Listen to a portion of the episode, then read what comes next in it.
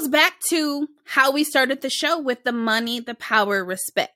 So yeah. there's literally this idea that floats around in most people's mind that, well, if I get money, I am genuinely going to be happy. Eh, wrong answer. you know, listen, I remember speaking to Steve Harvey before um, Love and War even came out, right? So this is when I was still, you know, trying to be respected as a solo singer. And he was like, Taylor, let me tell you something. New levels, new devils. Mm. And I had no idea what he was talking about. You know, Biggie Small said it himself. He was like, more money, more problems. And that is the truth. You know, I feel like sometimes when people think that you have a lot of money, that means you have a lot of money to waste. Say word.